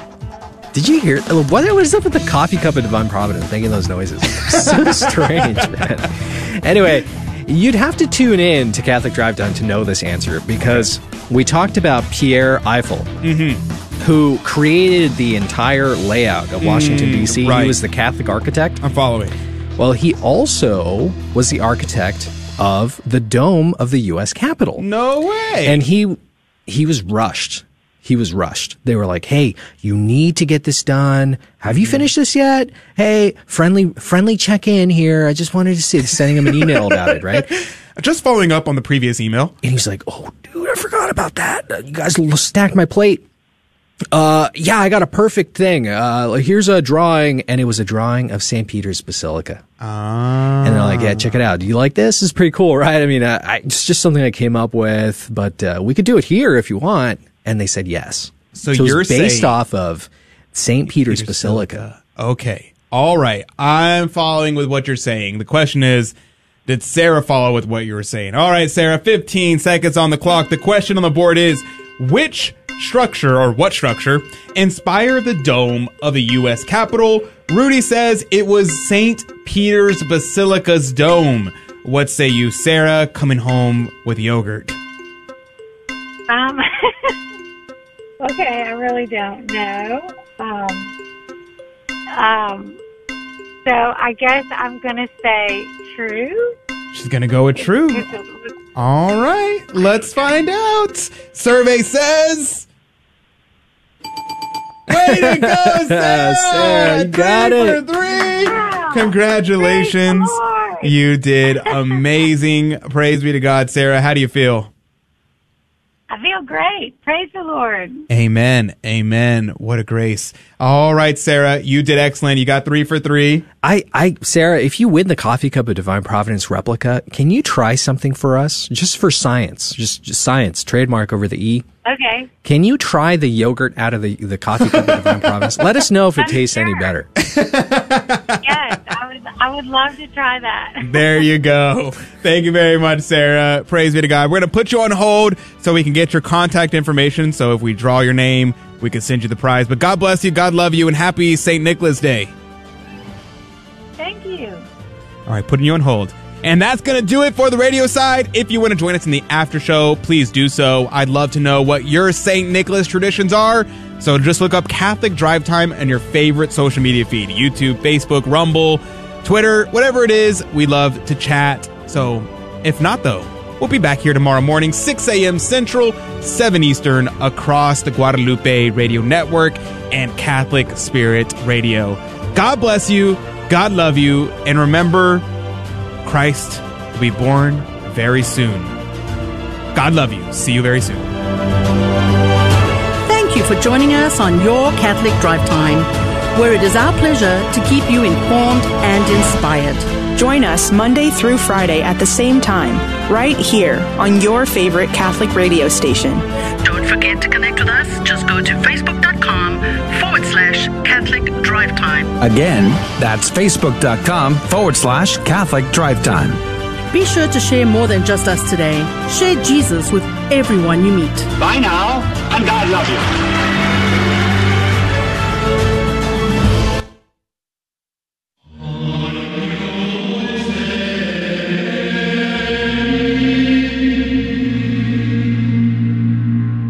Guadalupe Radio Network now brings you the Holy Sacrifice of the Mass from the chapel at Our Lady of Corpus Christi in Corpus Christi, Texas.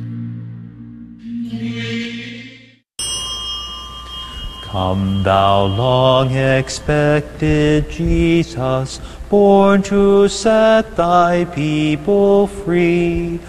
From our fears and sins release us, let us find our rest in thee. Israel's strength and consolation, hope of all the earth thou art.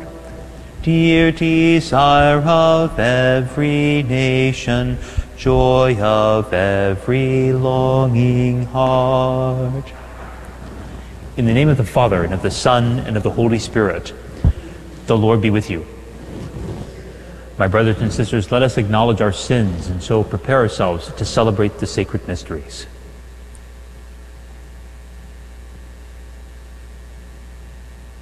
I confess to Almighty God and to you, my brothers and sisters, that I have greatly sinned in my thoughts and in my words, in what I have done and what I have failed to do, through my fault, through my fault, through my most grievous fault. Therefore I ask Blessed Mary, ever Virgin, all the angels and saints, and you, my brothers and sisters, to pray for me to the Lord our God. May Almighty God have mercy on us, forgive us our sins, and bring us to everlasting life. Lord, have mercy.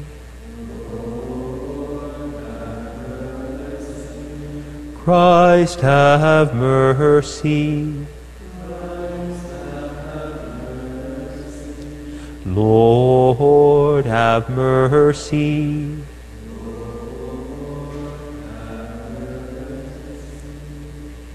Let us pray. We humbly implore your mercy, Lord.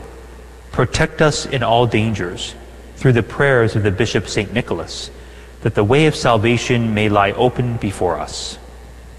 Through our Lord Jesus Christ, your Son, who lives and reigns with you in the unity of the Holy Spirit, God, forever and ever. Amen.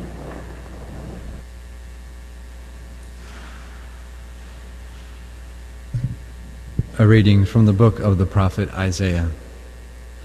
On this mountain, the Lord of hosts will provide for all peoples a feast of rich food and choice wines, juicy, rich, juicy, rich food and pure choice wines. On this mountain, he will destroy the veil that veils all peoples, the web that is woven over all nations. He will destroy death forever. The Lord God will wipe away the tears from all faces. The reproach of his people he will remove from the whole earth, for the Lord has spoken. On that day it will be said, Behold our God, to whom we looked to save us. This is the Lord for whom we looked. Let us rejoice and be glad that he has saved us. For the hand of the Lord will rest on this mountain. The word of the Lord. I shall live in the house of the Lord all the days of my life. I shall live in the house of the Lord all the days of my life. The Lord is my shepherd, I shall not want. In verdant pastures he gives me repose. Beside restful waters he leads me. He refreshes my soul. I shall live in the house of the Lord all the days of my life. He guards me in right paths for his name's sake. Even though I walk in the dark valley, I fear no evil, for you are at my side with your rod and your staff that give me courage. I shall live in the house of the Lord all the days of my life. You spread the table before me in the sight of my foes. You anoint my head with oil, my cup overflows. I shall live in the house of the Lord all the days of my life. Only goodness and kindness follow me all the days of my life, and I shall dwell in the house of the Lord for years to come. I shall live in the house of the Lord all the days of my life. Alleluia, Alleluia, Alleluia.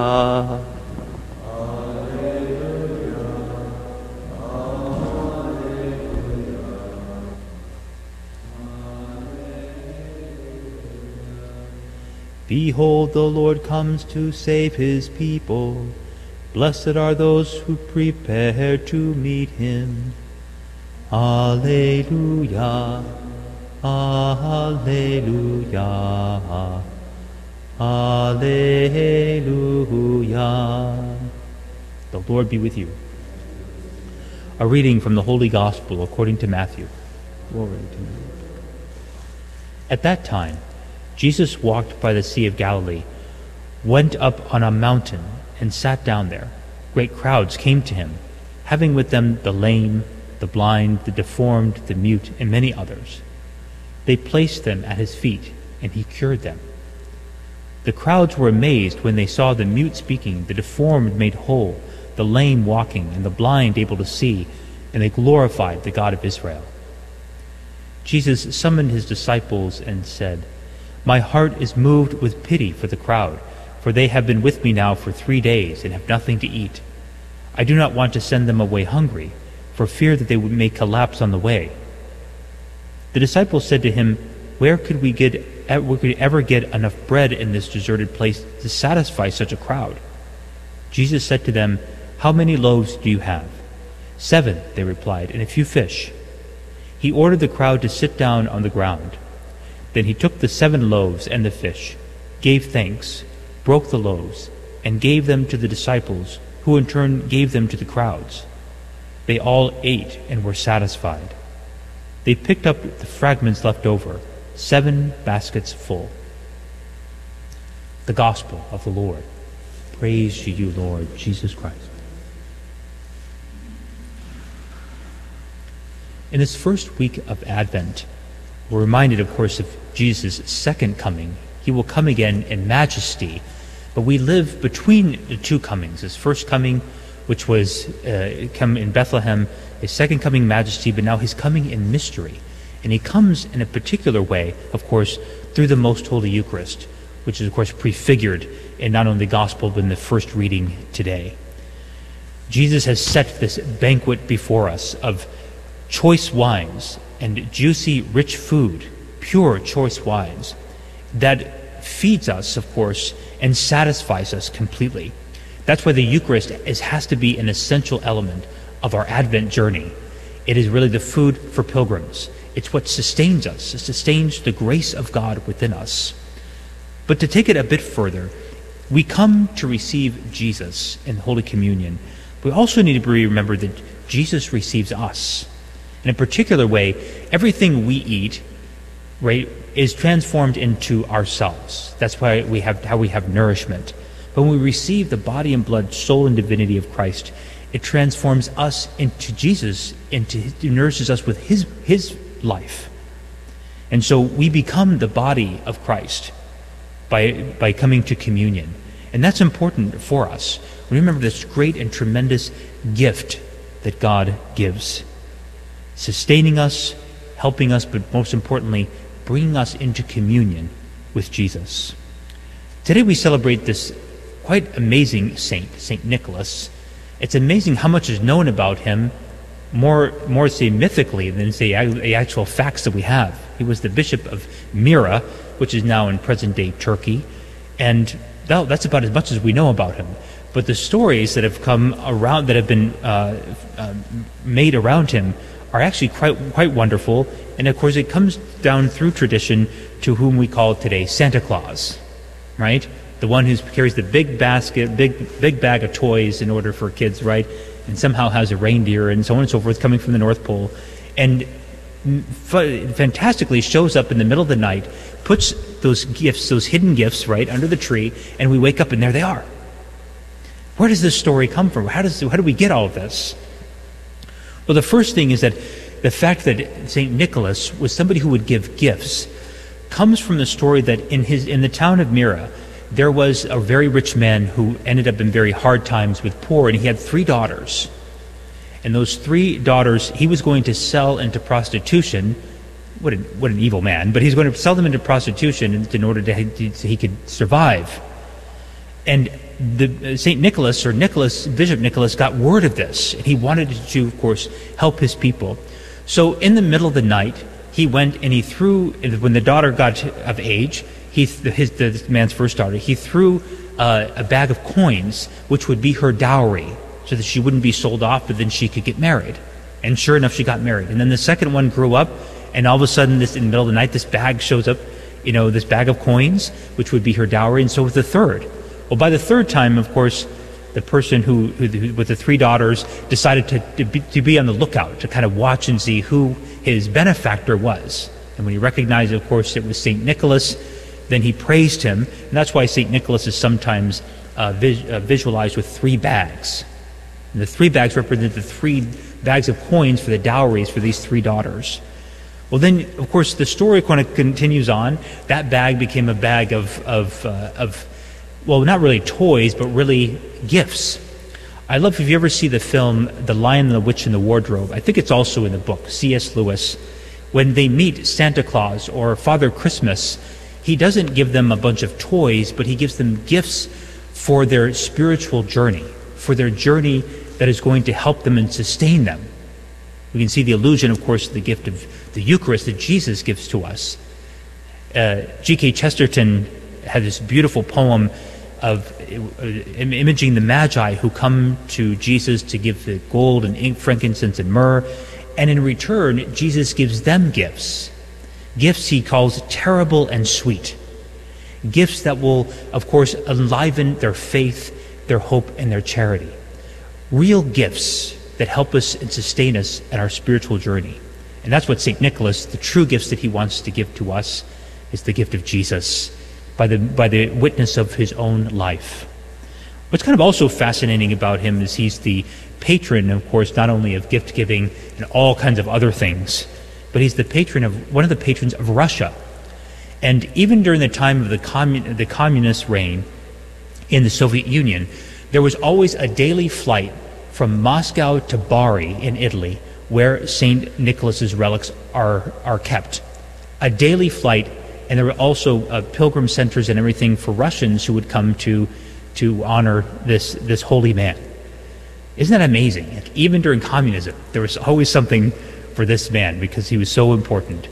Well, may Saint Nicholas, especially on this day, help us to recognize the gift, the great gift Jesus gives in the most holy Eucharist, which sustains us on our pilgrim journey and helps us to keep watch for when the Lord shall come again.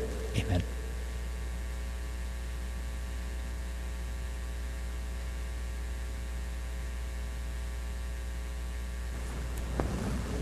Let us stand and offer our prayers to our Heavenly Father.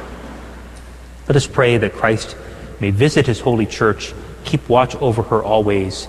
Let us pray especially for recovery of health for our Holy Father, Pope Francis. Let us pray to the Lord. That Christ may fill our Holy Father, all the bishops, and the whole order of bishops with spiritual gifts and graces through the intercession of St. Nicholas. Let us pray to the Lord that Christ may guide the minds of those who govern us to promote the common good according to his holy will. Let us pray to the Lord. That Christ in his mercy may free all who suffer persecution, banish disease, drive out hunger, ward off every affliction, and heal all those in need. Let us pray to the Lord. That Christ may find us watching when he comes. Let us pray to the Lord. For our own personal intentions, for those who are joining us on Guadalupe, Radio and online, let us pray to the Lord. Heavenly Father, you know the many needs we have in this life. We bring all of our prayers and petitions before you, confident that you hear and answer us through Christ our Lord. Amen.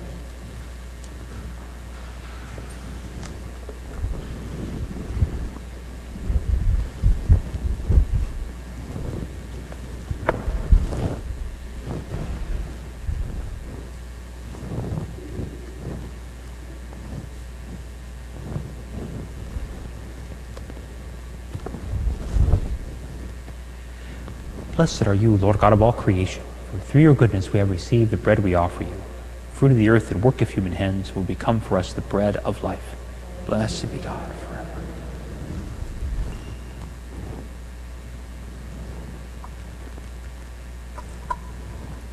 Mysteries, to share the divinity of Christ, to humble himself, to share our humanity.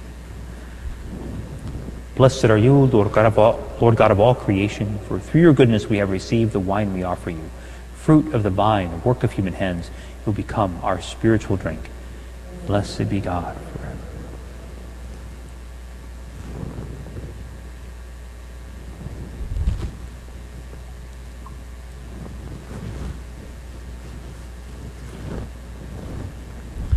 Pray, dearly beloved, that my sacrifice and yours may be acceptable to God, the Almighty Father.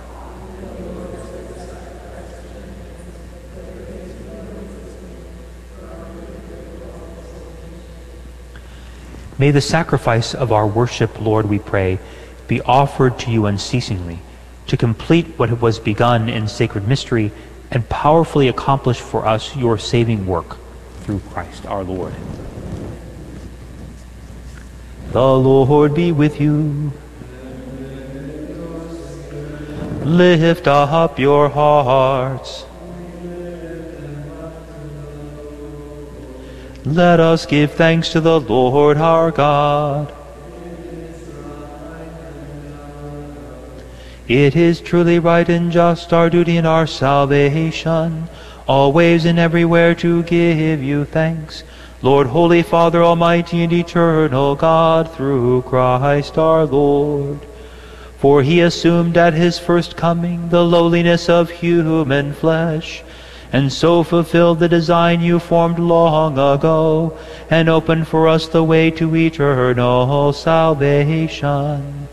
That when he comes again in glory and majesty, and all is at last made manifest, we who watch for that day may inherit the great promise in which now we dare to hope. And so with angels and archangels, with thrones and dominions, and with all the hosts and powers of heaven, we sing the hymn of your glory, as without end we acclaim.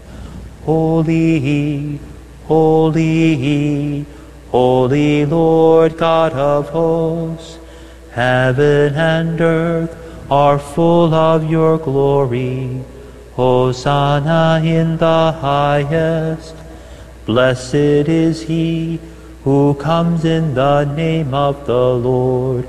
Hosanna in the highest.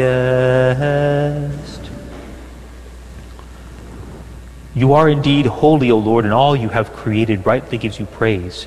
For through your Son, our Lord Jesus Christ, by the power and working of the Holy Spirit, you give life to all things and make them holy, and you never cease to gather a people to yourself, so that from the rising of the sun to its setting, a pure sacrifice may be offered to your name.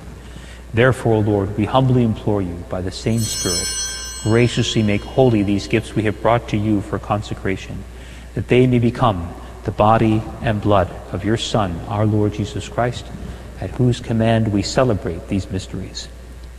For on the night he was betrayed, he himself took bread, and giving you thanks, he said the blessing, broke the bread, and gave it to his disciples, saying, Take this, all of you, and eat of it, for this is my body, which will be given up for you.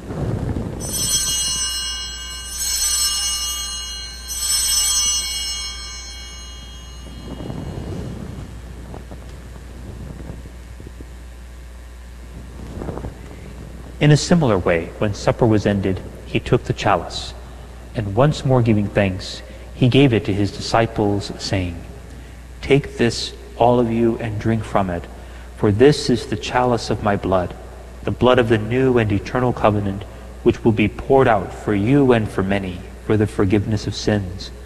Do this in memory of me.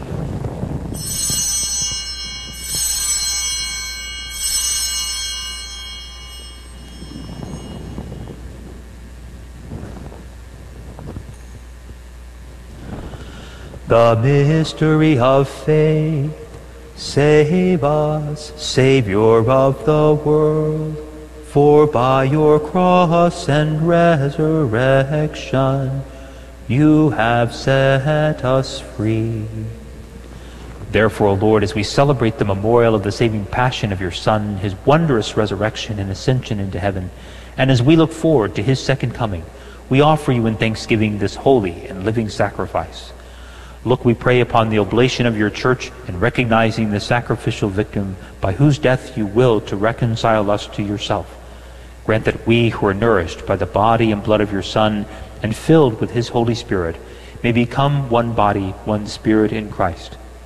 May he make of us an eternal offering to you so that we may obtain an inheritance with your elect, especially with the most blessed Virgin Mary, Mother of God, with blessed Joseph, her spouse, with your blessed apostles and glorious martyrs, with St. Nicholas, and with all the saints who have, on whose constant intercession in your presence we rely for unfailing help. May this sacrifice of our reconciliation, we pray, O Lord, advance the peace and salvation of all the world.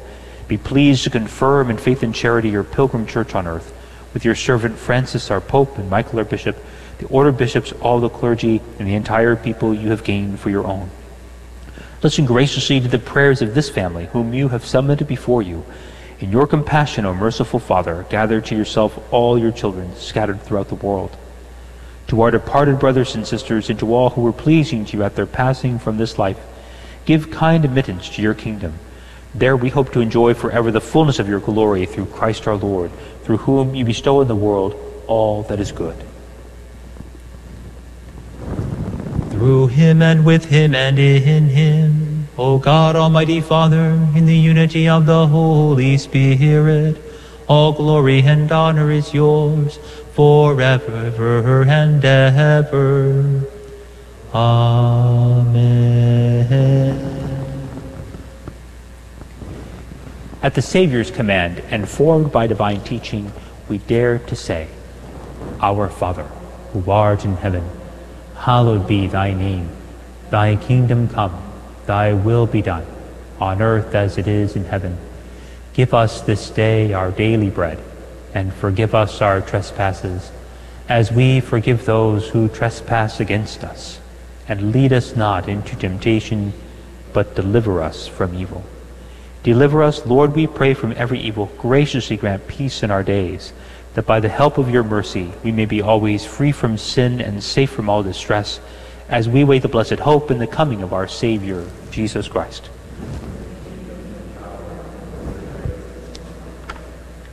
Lord Jesus Christ, who said to your apostles, Peace I leave you, my peace I give you, look not on our sins, but on the faith of your church, and graciously grant her peace and unity in accordance with your will, who live and reign forever and ever. The peace of the Lord be with you always. Let us offer to the sign of peace.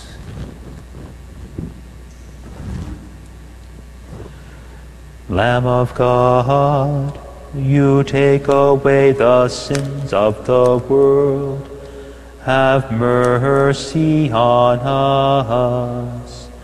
Lamb of God, you take away the sins of the world. Have mercy on us. Lamb of God, you take away the sins of the world. Grant us peace. Behold the Lamb of God. Behold him who takes away the sins of the world. Blessed are those called to the supper of the Lamb. Lord, I am not worthy should enter under my roof. Only say the word, and my soul shall be healed.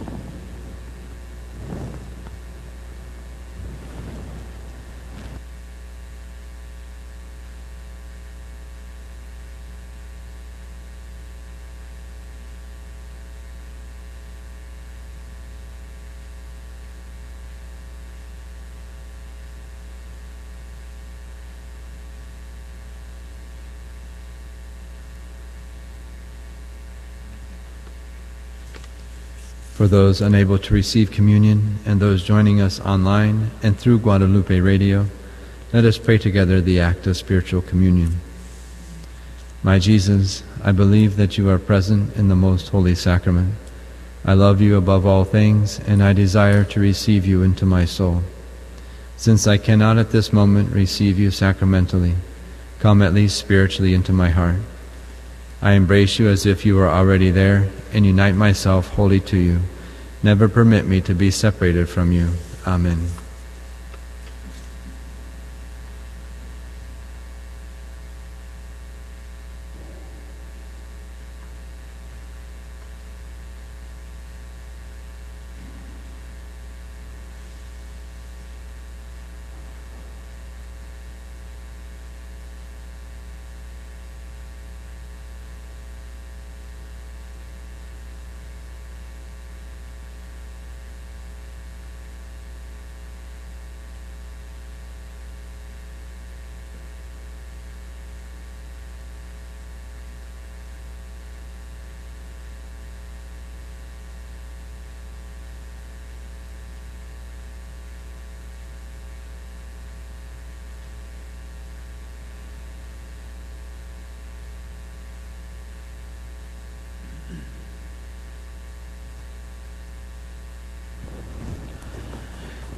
Jesus, my Lord, my God, my all, how can I love thee as I ought? And how revere this wondrous gift, so far surpassing hope or thought? Sweet sacrament, we thee adore. Oh, make us love thee more and more. Oh, make us love thee more and more. Let us pray. We implore your mercy, Lord, that this divine sustenance may cleanse us of our faults and prepare us for the coming feasts through Christ our Lord. The Lord be with you. May Almighty God bless you, the Father, and the Son, and the Holy Spirit. Go and announce the gospel of the Lord. Thanks be to God. Alma Redemptoris Mater, que per via celi porta manes, et stella maris, succure cadenti, surgere qui curat populo, tuque genuisti, natura mirante, tuum sanctum genitore, Virgo prius ac posterius, Gabrielis abore.